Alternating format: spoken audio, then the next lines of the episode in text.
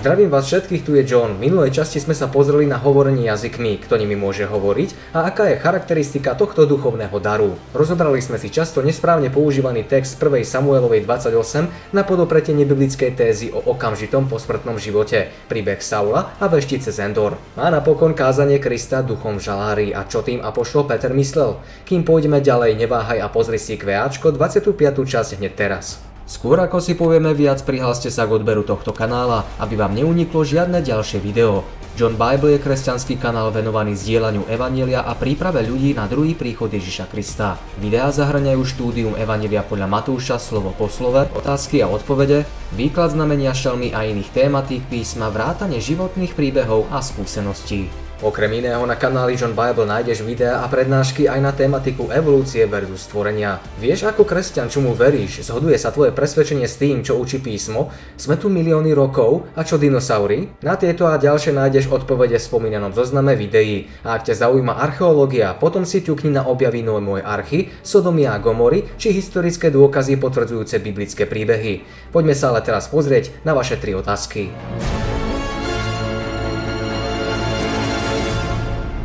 Lukáš sa pýta, ako kresťania svetíme sviatok na nebo vzatia Márie, pretože veríme, že po smrti bolo Márino telo vzaté do neba. Prečo ho nesvetíš? Veľakrát počúvam túto otázku od ľudí vôkol alebo vyjadrenia typu som zástanca tohto názoru, podľa mňa, podľa môjho názoru, ja verím. Na začiatok si teda upresníme, na čom chceme stáť, či na názore, alebo na písme, pretože v tom je zásadný rozdiel. Tvoje slovo je sviecou moje nohe a svetlom môjmu chodníku. Sviecou nám má byť Božie slovo, niektorí však toto chápu inak a myslia si, že Božie slovo je stále Božím, ak doň pridáme trošku svojho názoru, svojho ja si myslím. Potom tu máme kresťanov, ktorí sú náboženskí šalátnici. Vytvoria si svoj vlastný šalátik. Veria napríklad, že Boh netvoril 6 dní, ale že to boli milióny rokov, prípadne, že to nebol deň, ale kozmický vek a že sa stvorenie vlastne vôbec neudialo. Rovnako to máme, čo sa týka dogiem, ako je na nebo vzatie Panny Márie, či je nepoškvrnené počatie, prihovorná služba alebo väčšie panenstvo.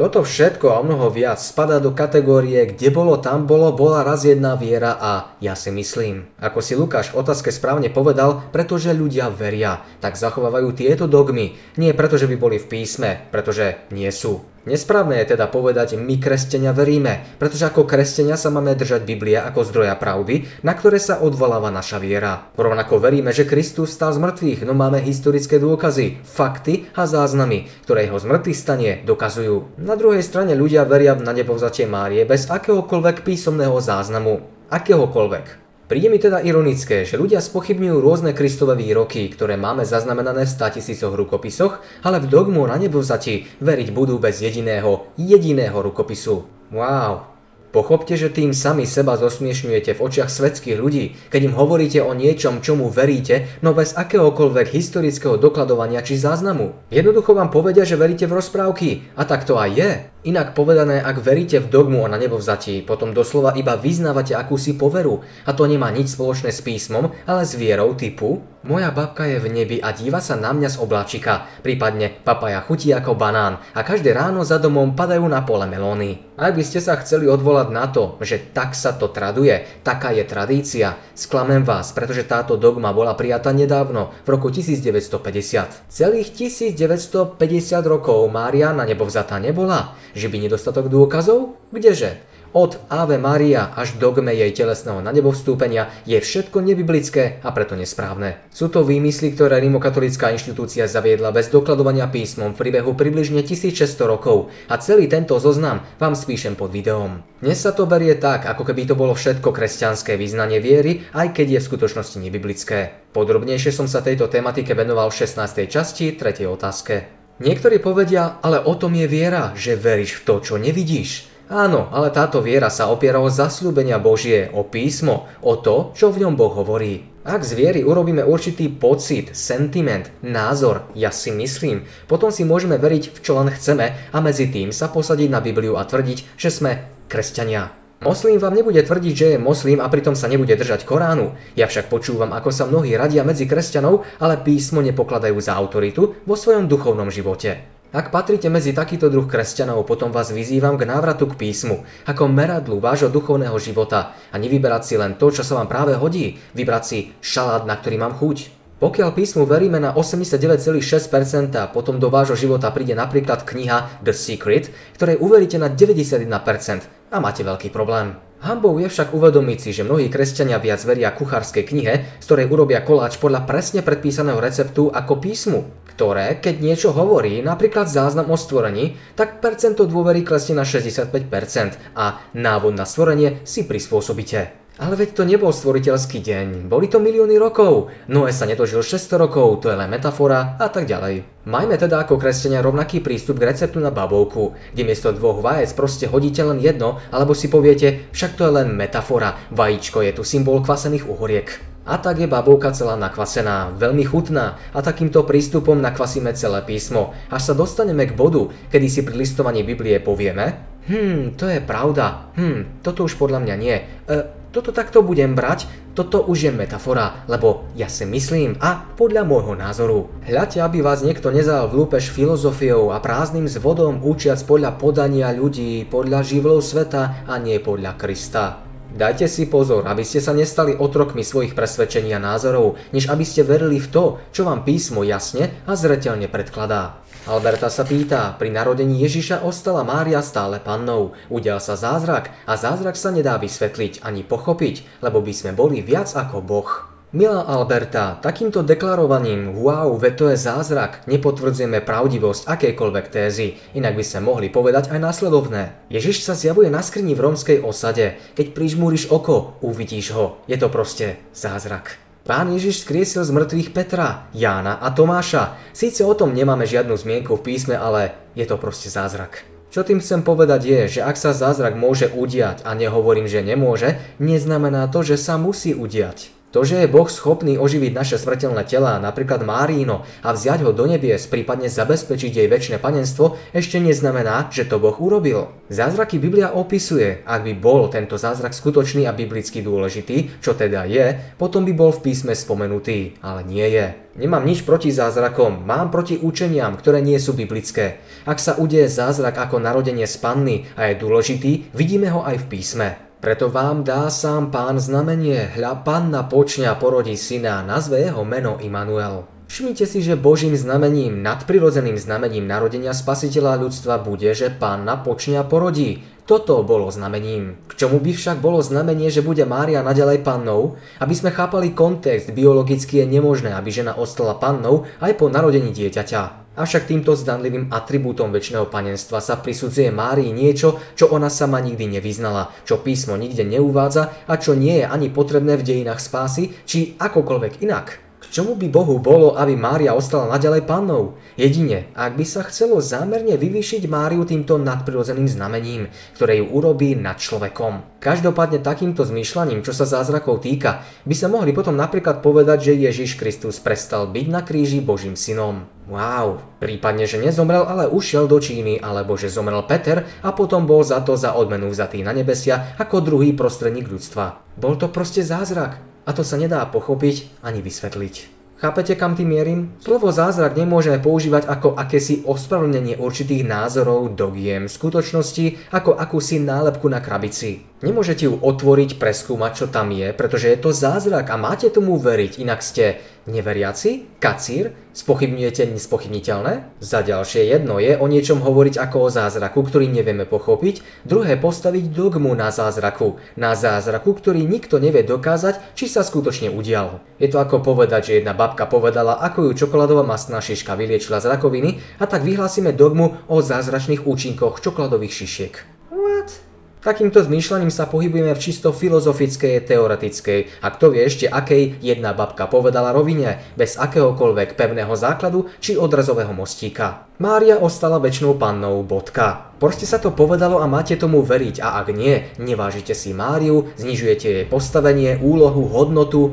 Fakt vážne? Zhrniem to takto. Ak by mala Mária ostať naďalej pánou, bolo by to spomenuté v písme, ktoré je základom pre našu vieru, pre kresťana, zdrojom vieručných bodov, ktoré vyznávame. Domnievať sa, že sa takýto zázrak udial, je mimo kontext písma a teda klasifikované ako úvaha, teória, no nie ako biblická téza. A ako kresťania sa držíme písma a nie úvah či ľudských teórií. Nikol sa pýta, nedávno sa mi vo sne zjavil môj zosnulý príbuzný. Mnohí tiež hovoria, že sa rozprávali so svojimi mŕtvými členmi rodiny. Čo na to hovoríš, John? Viac k tejto tématike duše, prípadne dogmy nesmrteľnosti duše alebo posmrtného života si pozrite v 3. časti 5. otázke a v 8. časti 4. otázke. Vyjadrím sa v skratke, keďže sa to v písme hemží biblickými veršami, ktoré jasne dokladujú smrteľnú dušu a naproti tomu vyvracajú dogmu o okamžitom posmrtnom živote. Spomeniem iba dva dôležité verše, aby sme ostali v kontexte a potom sa vyjadrím z pohľadu duchovného, prečo toto Satan vlastne robí, že démoni na seba berú podobu zosnulých.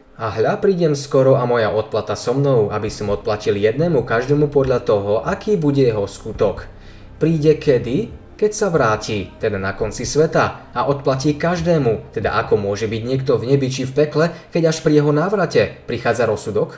Lebo syn človeka príde v sláve svojho otca so svojimi anielmi a vtedy odplatí každému podľa jeho skutkov. Pretože vám idem prihotoviť miesto a keď odídem a prihotovím vám miesto, prídem zase a poberiem si vás k sebe, aby ste tam, kde som ja, aj vy boli. Ide do nebies pripraviť miesto svojmu ľudu vrátane učeníkom a keď príde, vezme nás k sebe. Lebo živí vedia, že zomrú, ale mŕtvi nevedia? Ničoho. Ani nemajú viacej nejakej odplaty, lebo sa zabudla ich pamiatka. Aj ich láska, aj ich nenávisť, aj ich revnivosť už dávno zahynula a nemajú viacej nejakého podielu na veky v ničom tom, čo sa deje pod slnkom. Všetko, čo nájde tvoja ruka robiť v tvojej sile rob, lebo není diela ani vymyslu, ani vedomosti, ani múdrosti v ríši mŕtvych, kam ideš. Kam ideme? Do ríše smrti, do hrobu. Používané sú výrazy Sheol, Hades, niekedy nepresne výraz peklo. Každopádne nepíše sa, že ideme do pekla či do neba, pretože o tom ešte nebolo rozhodnuté. Prečo? Pretože rozsudok zaznie, keď príde Kristus. Vtedy odplatí každému podľa toho, ako jednal. Môžeme sa teraz pustiť do rozpravy o tom, prečo sa teda Satan premieňa na aniela svetla, mŕtvych, v tomto kontexte aj na všelijaké stvorenia ako elfovia, škriatkovia, mimozemšťania a tak ďalej. Keď počúvate odkazy, správy, posolstva týchto zosnulých, ich výmysly, nepriateľ spravodlivosti vás zvedie a určite prídete o svoju väčšinu odmenu.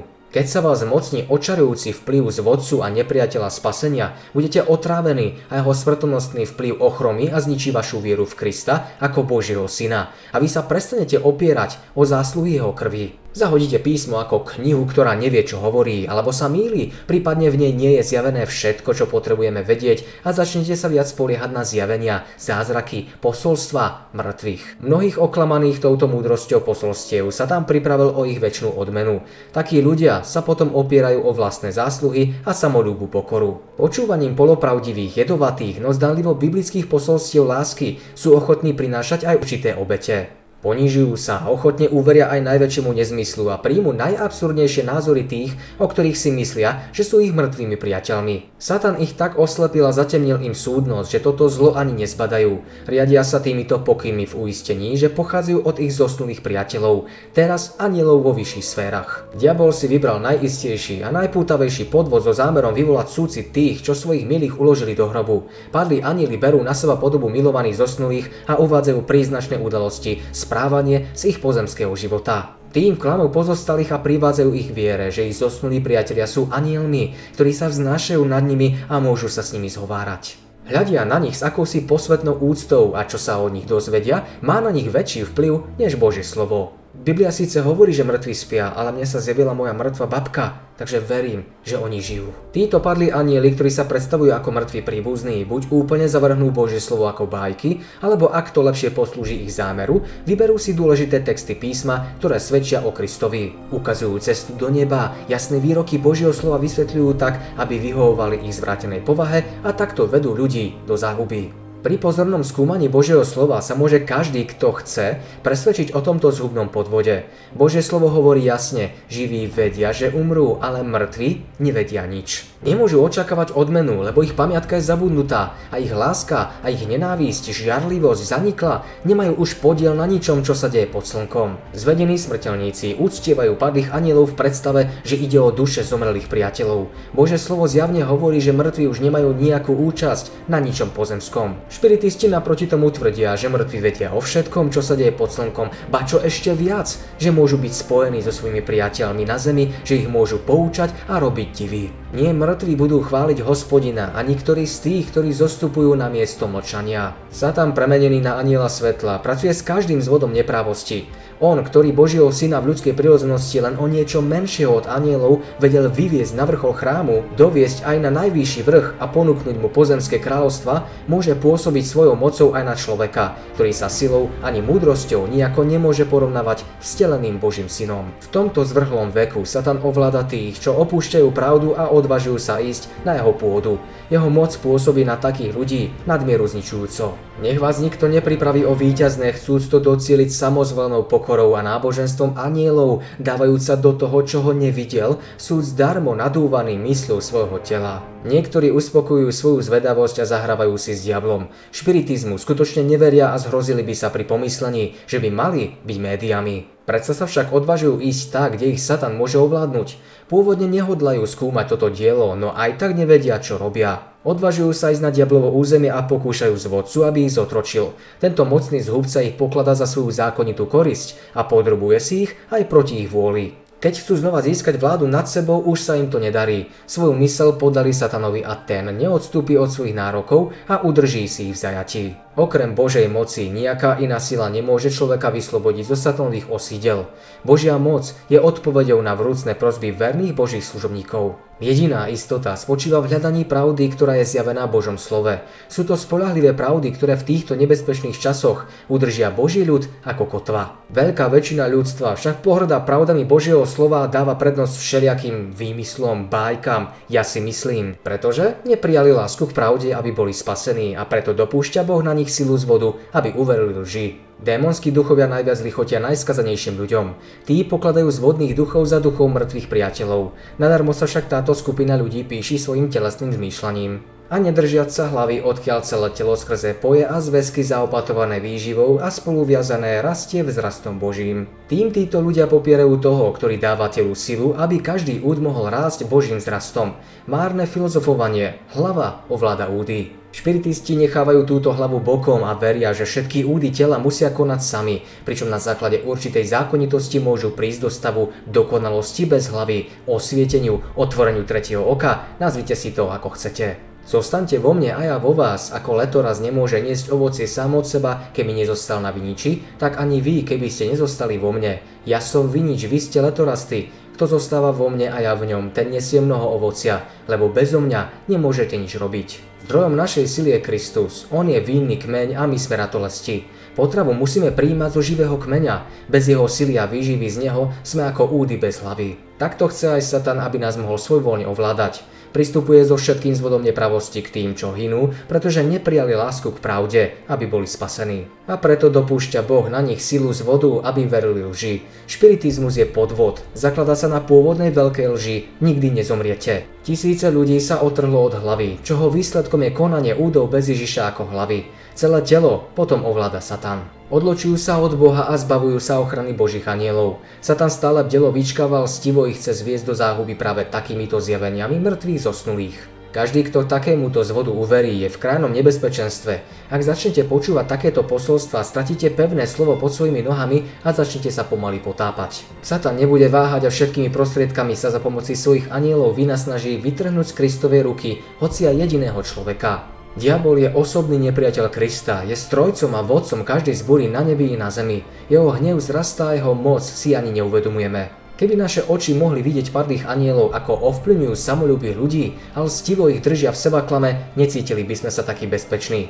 Padlí anieli sú v každej chvíli pri nás. Očakávame určitú úskočnosť od zlých ľudí, konajúcich podľa satanovho návodu, ale nemôžeme postihnúť satanových neviditeľných pomocníkov, ktorí získavajú nové pole pôsobnosti a ohromujú nás divmi a zázrakmi. Sme pripravení čeliť im Božím slovom, jedinou zbraňou, ktorú môžeme úspešne použiť? Niektorí sú v pokúšení pokladať tieto špiritistické divy za Božie. Ach, tie nádherné farby, skákajúce slnko, lúče slnka z rúk týchto zjavení, lichotivý ľúbezný hlas, pocity, emócie. Wow, to musí byť od Boha. Satan bude pred nami uzdravovať chorých a konať iné zázraky. Sme pripravení na prichádzajúcu skúšku, keď budú satanové falošné divy ešte ohromujúcejšie? Nebudú mnohí zvedení?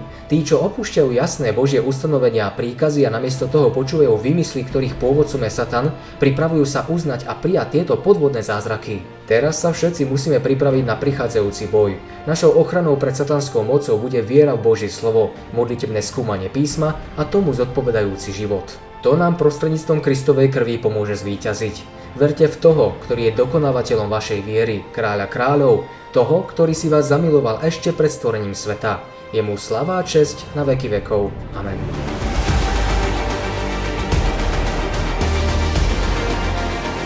Ak bolo pre vás video užitočné, odberajte tento kanál, odporúčajte a zdieľajte s inými. Kto by mal záujem na stránke v kolónke informácie, nájdete štúdium biblických lekcií na stiahnutie. Do komentárov mi v dnešnej časti napíšte vaše otázky k tejto tématike a neskôr si ich zodpovieme. Pre viac informácií navštívte našu stránku. Nech vás Boh sprevádza.